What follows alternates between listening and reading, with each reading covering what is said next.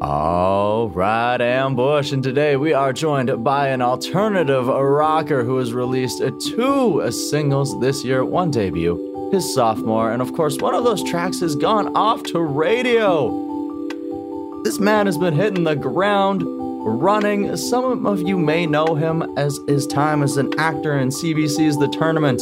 He also happens to be a uh, black belt. I'm very excited to jump into our conversation with today's guest. His name is Mikey. How's it going today, Mikey? Doing great. How are you doing? Oh my goodness. I'm having a wonderful day and I am so excited to dive behind these these jamming songs, these riff rocking songs that you have been putting out into the world, my friend. Thank you. I'm really happy to be here. Hey, hey, I'm glad to hear it. I'm glad to have you as a guest. The honor is all mine. And of course, like I said, these two singles you've released this year, your debut, your sophomore. So, of course, before we get to those points, there has to be a point where you decide you want to record some of your own music, you want to release some of your own music. So, what was that moment for Mikey? Yeah, that's a good question. Uh, truthfully, so at the start of the pandemic, I, I was kind of like working a regular job. I was just, I wasn't really sure. Music, I've been writing and recording it for like the last 10 years, but I didn't feel ready. So I kind of kept demos and stuff close to the chest. And then I had moved into my first apartment ever in Oshawa. And it just happened to be a recording studio, which I don't even know how. I lucked out. It, literally, imagine this the first time you ever move out of your parents' house and you find some small apartment and you're, and it happens to be an actual recording studio. So we did the demos there. And then the pandemic hit and I was like, you know what? If the world's going to be on fire, like I might as well go out doing the one thing that I love. Because if I'm going to go out anyways, like what's the point? So then I ended up leaving my job. I emptied my savings. I recorded the record with his name's Kevin Dietz, who he worked with Alexisonfire. He worked with Billy Talent. He won his first Juno off that uh, Glorious Sons record, and then the second one with JJ Wilde. So he is just not only a legend in my eyes, but like he also gets the quality that I was looking for. So I was thankful enough to get to work with him. And I just decided, you know what, it's just time. I I was ready for people to hear it. Hmm. Wow. So you mentioned, of course, the incredible Kevin Dietz, who I planned on diving into because uh, you mentioned some of the names there. JJ yeah. Wilde, Glorious Sons, maybe some of the newer artists, but this man has been putting in the work, making incredible music for well over a decade with the likes of Billy Talent, Alexisonfire. How did that opportunity come about? And what was it like to work with such a legend? Yeah, well, the funny thing is, I, I made like a list of all the producers that I wanted to work with. And usually you start from the top down, but I actually started not with Kevin because obviously he was number one on the list because I was like, there's no way that he would answer my phone call, you know? So I I reached out to everyone else first and they all shot the demos down. And I was like, oh man, like this is not a good sign, you know? And then I was like, I, I remember specifically I was sitting on I had a, a table by the window. So I was sitting on the table and I was staring out the window. I was like, I should just I should just send him an email. I should just see if he maybe will entertain it. So the email I'm pretty sure was just like, hey, I know you're probably not going to do it, but I would love for you to just take a listen and just let me know what you think. And he was like, Oh, I like these demos. Let's have a chat. And I was like, Oh, this is cool. And then from there, it did help. We had a mutual friend. So I, I did kind of ask him to reach out first to see if it was okay.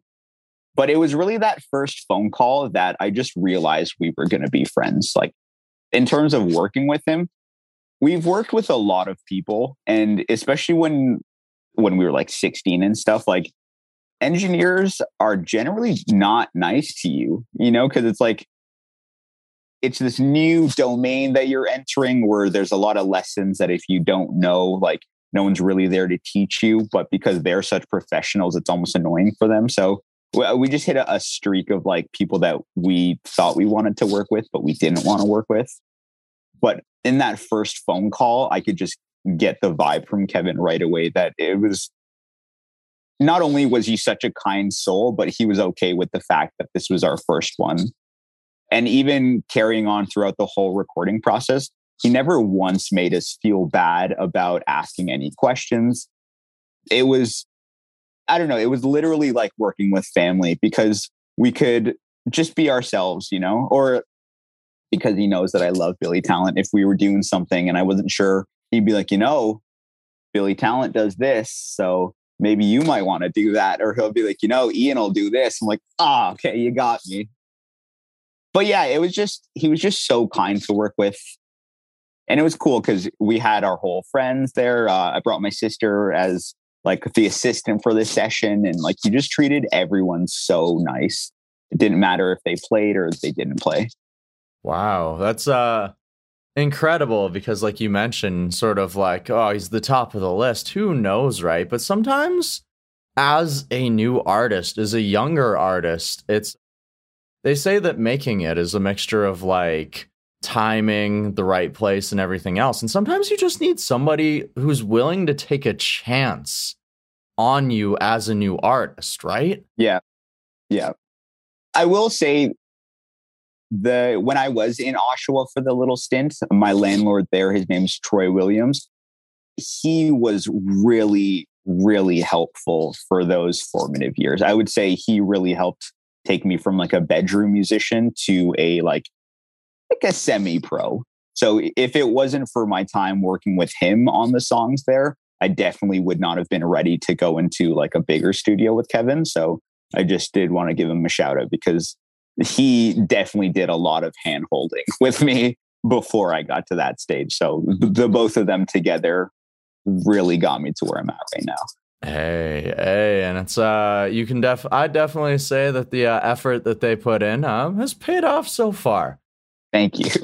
Definitely paid off so far because the two singles you've released so far are absolutely amazing. I want to kick it off, of course, with the first one, that debut that released back in March. It's been a radio for three months now.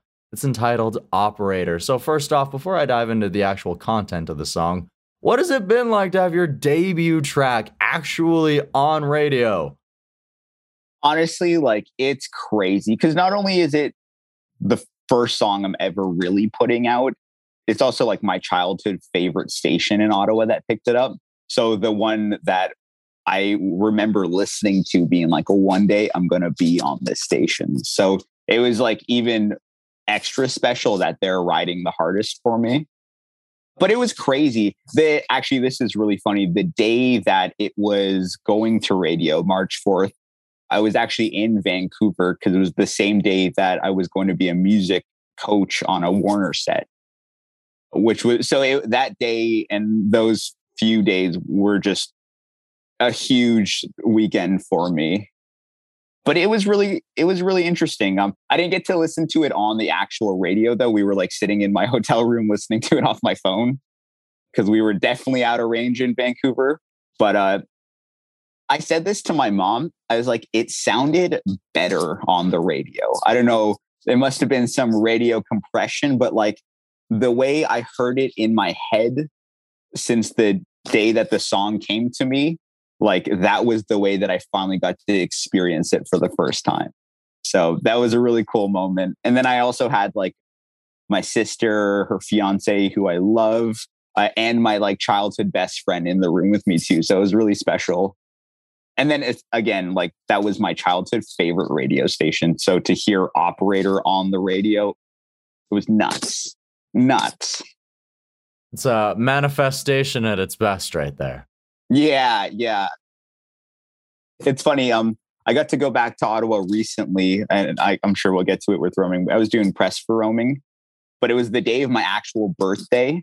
So I got to throw a birthday party with like my childhood friends. And I haven't been back to Ottawa in probably like six, seven years. But those are the souls that had to hear me go on about being a rock star since we were 11. So it was nice to like go back and celebrate with them and be like, huh? Like we're doing it it wasn't all wasted words. So it was nice to get to celebrate that with them. Is it stuck in your heads yet? Eh? Yeah. Gotcha. Gotcha. Truthfully, I, I'm actually really surprised Operator went to radio because there's a song called Me and My Friends, which I think is of the bunch with the radio song, and that'll be the next single that comes out. It's because like Operator was one of those selfish songs for me. Like I, I wrote Operator truthfully for me because it was the song that I wanted to open up the set list with. So that's why it's like the loudest in your face, like rock riff to start the song. That's why I have that cool psychedelic bridge in the middle because I wanted to have that moment on stage, like that heavy bridge. So I didn't think that a radio station would have ever put that on, but I'm really glad they did.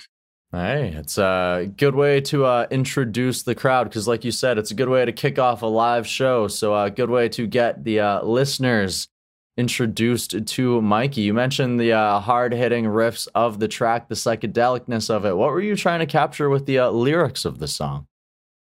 Yeah, so the theme that I had was about a superhero gone bad. And so that's why uh, a lot of the song is especially when you get to the bridge, it's like, oh, and then you need me again.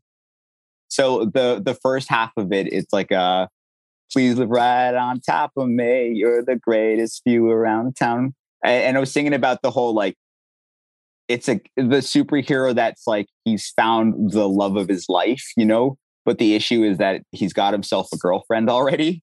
So it's just like, yeah, he he's not the best dude in the world, you know. So going down that road, and then I just imagined it as a music video, like all the the PR coming out of like superhero gone bad kind of hitch style. And then everyone sort of turns on him in the chorus. And then uh, when it gets to the bridge, it's kind of like the world's on fire, you know? And he's just like all nonchalant about it because he's like, no, when I needed you, you all turned your back on me. Which it, it's it's really funny, and it I'm definitely not the the superhero that I was writing about, but go, writing a song through that lens was really fun because it gave me sort of license to have a chorus where it was just like, oh, and then you're going to need me again. You're going to have to love me later. Like, it was fun. Definitely about a superhero gone bad. Hmm, Somebody who's uh, shunned by society and it maybe uh, turned their opinion, right? Yeah, yeah. Hey, it's I, I like the view of that. I like the view of that. And of course, came out with an amazing track. It's like we mentioned, been on radio for three months now. So uh doing uh, quite well, I would say. You've hit the ground running here, and uh of course, with that, you've uh, continued moving forward, surging ahead. You mentioned that there's going to be another single coming soon, but of course, between then and now, there has been a second single that came our way in April entitled uh, Roaming once again, an incredible track, a little bit of a uh, different uh, vibe here. So, what were you trying to capture with this uh, newer song? So, thank you. Roaming, truthfully, was the first song, I think it was like 2015. So, we moved from Ottawa, where I grew up, to the Durham region, which is like Ajax, Oshawa. And truthfully, I just I was so upset in that period that I, I didn't really play music because it just it took me a little while to reconcile that I, I left all my friends and this and that. But when I when I did finally pick up my guitar again, I I guess I was playing around with like uh, inverted chords. And then it was the feeling. I, I don't know. I'm not really a technical player, truthfully. I, I more just kind of do things. I'm like, oh, that's cool. So I played this chord and like the atmosphere that the code that the chord had invoked, which is the the first chord that I hit on roaming, it it sort of painted the way I was feeling at the time, which was a, a little like lost in space ish. So it was a mix of that chord plus how I was actually feeling. And then this is going to be a little silly, but I, I had read like a space fact. I'm going to butcher it, but it was something about I I thought the planets were floating, but apparently we're not floating. They're falling very quickly. So something like that. Science community don't come after me. But it was those three things put together that the song Roaming came together. So like I don't know if you got a chance to see the music video, but it's about a guy lost in space and like the feeling is painted because of those inverted chords. So it was sort of that journey that got me to it. Mm-hmm. Uh, and then yeah, that was the first song I wrote that and this was I think 2015 when the idea came to me and that was where I was like, "Oh, okay, maybe I can do this." And then from there I started slowly crafting what would be the rest of the, the Sugarcane Bandits record. Wow. Wow. So seven years in the process of getting towards this uh, upcoming EP. You just mentioned the yeah. name of it, the uh, Sugarcane Bandits. What else can you tell us about uh, this upcoming project slash the future? Yeah, so it's five songs. Every song, I don't think I mentioned it before, but every song on the record is different from the last one. Like I call it 90s nostalgia or melancholy rock as a as a fun term for the record, but uh, really I wrote it to be the perfect live show that I wanted to have. Kind of like uh, the same way that a story follows like an introduction, like a build up, then I don't know, a girl leaves the boy, so there's like a sad feeling and then the pickup. Like I really wrote the record to have the same dynamics. And to accomplish that, I did that using different tonalities, different chords, different feelings. So while it, it's all alternative rock, like if you're flipping through songs, like they're drastically different from the next. So I'm really excited for people to hear that because when you hear a song like Operator, it's going to be very drastically different than the song Sugarcane Bandits uh, which closes out the record because it's like an upbeat funk song. And so I don't know. I, I think I'm also interested to see how people react to it being like not drastically different, but the songs being so different from each other. So I'm really excited for that. Yeah. But yeah, five songs. I also wrote them to be their own individual singles as well. That's why they're it started off maybe with like seven tracks, probably like 10 tracks, but I just sort of kept stripping it down and I just kept it to the best five that I wanted to show people. Mm-hmm. Absolutely. And it's, uh, as you mentioned, it's sort of see how everybody reacts. What does everybody take from each track? Which one is everyone's favorite? It's kind of uh, always interesting to see what can happen with a song once it's out into the world. Yeah, it, it's cool too because I've noticed uh, there's like two distinct groups for the listeners of the record, there's a operator, me and my friends, and Sugarcane Bandits. Like I would say 50% of the people like those three the most. And then the other half like roaming and figure it out because those two are sort of grouped together. So that was really interesting because I never really considered that. But I think when people tell me that, it also gives me an indication of their music taste, which is really cool.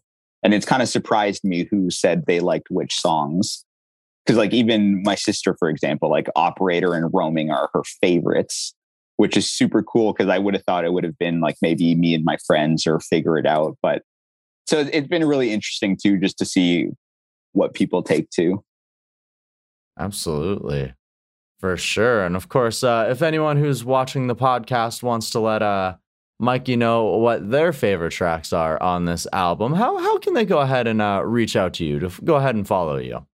Yeah, uh, it is at Mikey Shankar across most platforms. I'm only really using Instagram and a little bit of TikTok. I'm not much of a social media person, but I've been kind of having fun lately taking videos. So I'm slowly doing it. So if you want to follow along there or Spotify too, that'd be great.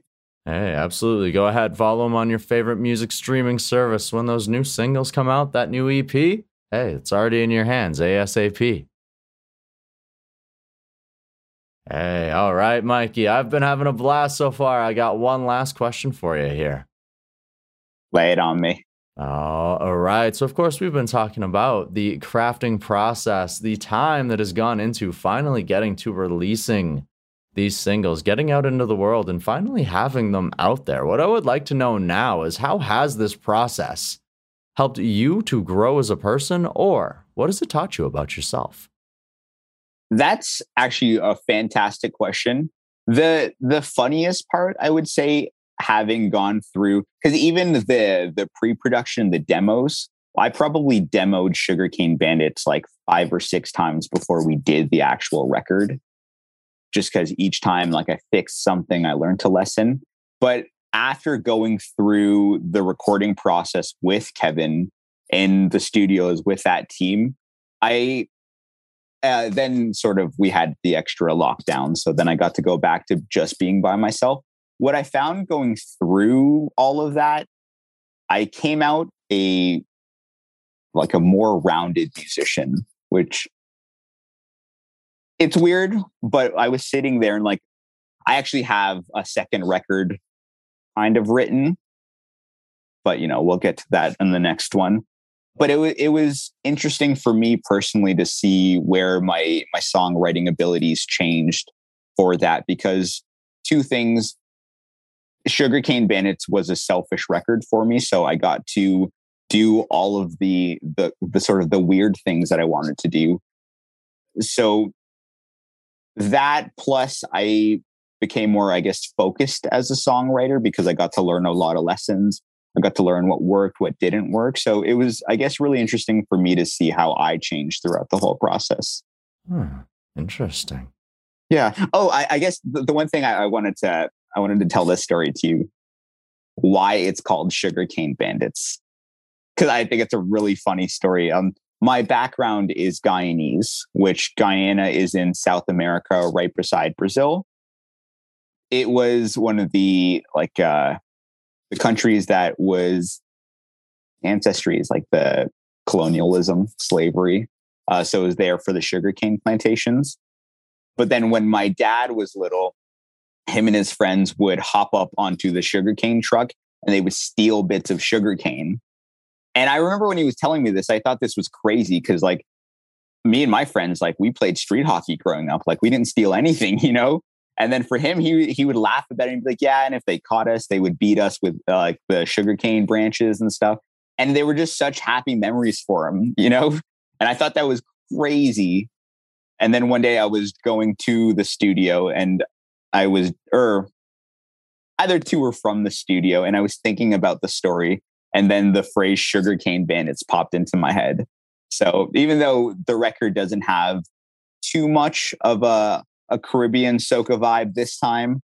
I definitely wanted to have it as a nod to not only my family, but my heritage, this rock and roll record, which incidentally is leading to some pretty interesting moments that I never thought. Cause uh, there was a Guyanese radio station that had played operator, which is crazy because it's, I'm sure the same way when I heard the first Billy Talent song, I was like, why is this guy yelling at me through the radio?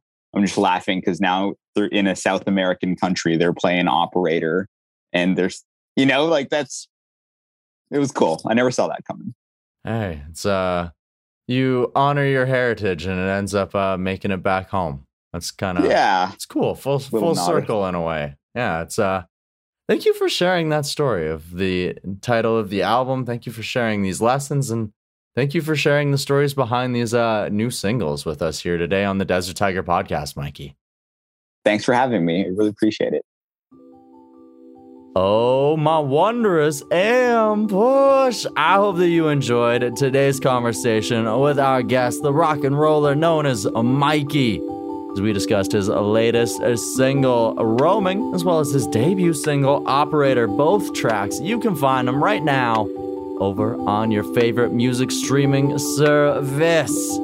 When you're there, you best be also hitting that follow button because you heard Mikey, there's more music coming your way. You don't want to miss out on it. And that's one way to make sure you don't miss out. The other way is go ahead and follow Mikey on your favorite social media as well. I need to go ahead and thank Mikey one last time for joining us here today to take us behind both of these tracks. I had an absolute blast. And I have to thank the amazing Eric Alber for going ahead and helping with setting this conversation up. I need to thank the audio wizard known as German from YPEditor.com for making it sound so good. I need to thank you, the Ambush, for tuning on in. If you've yet to join up with the Am, it's as easy as subscribing to the show You can also help us grow by sharing this episode, giving us a five star review, and by heading to our web store, which is www.deserttiger.shop. And that's where you go to cop yourself something to represent the show everywhere that you roam. Aw, yeah, now we leave you with this.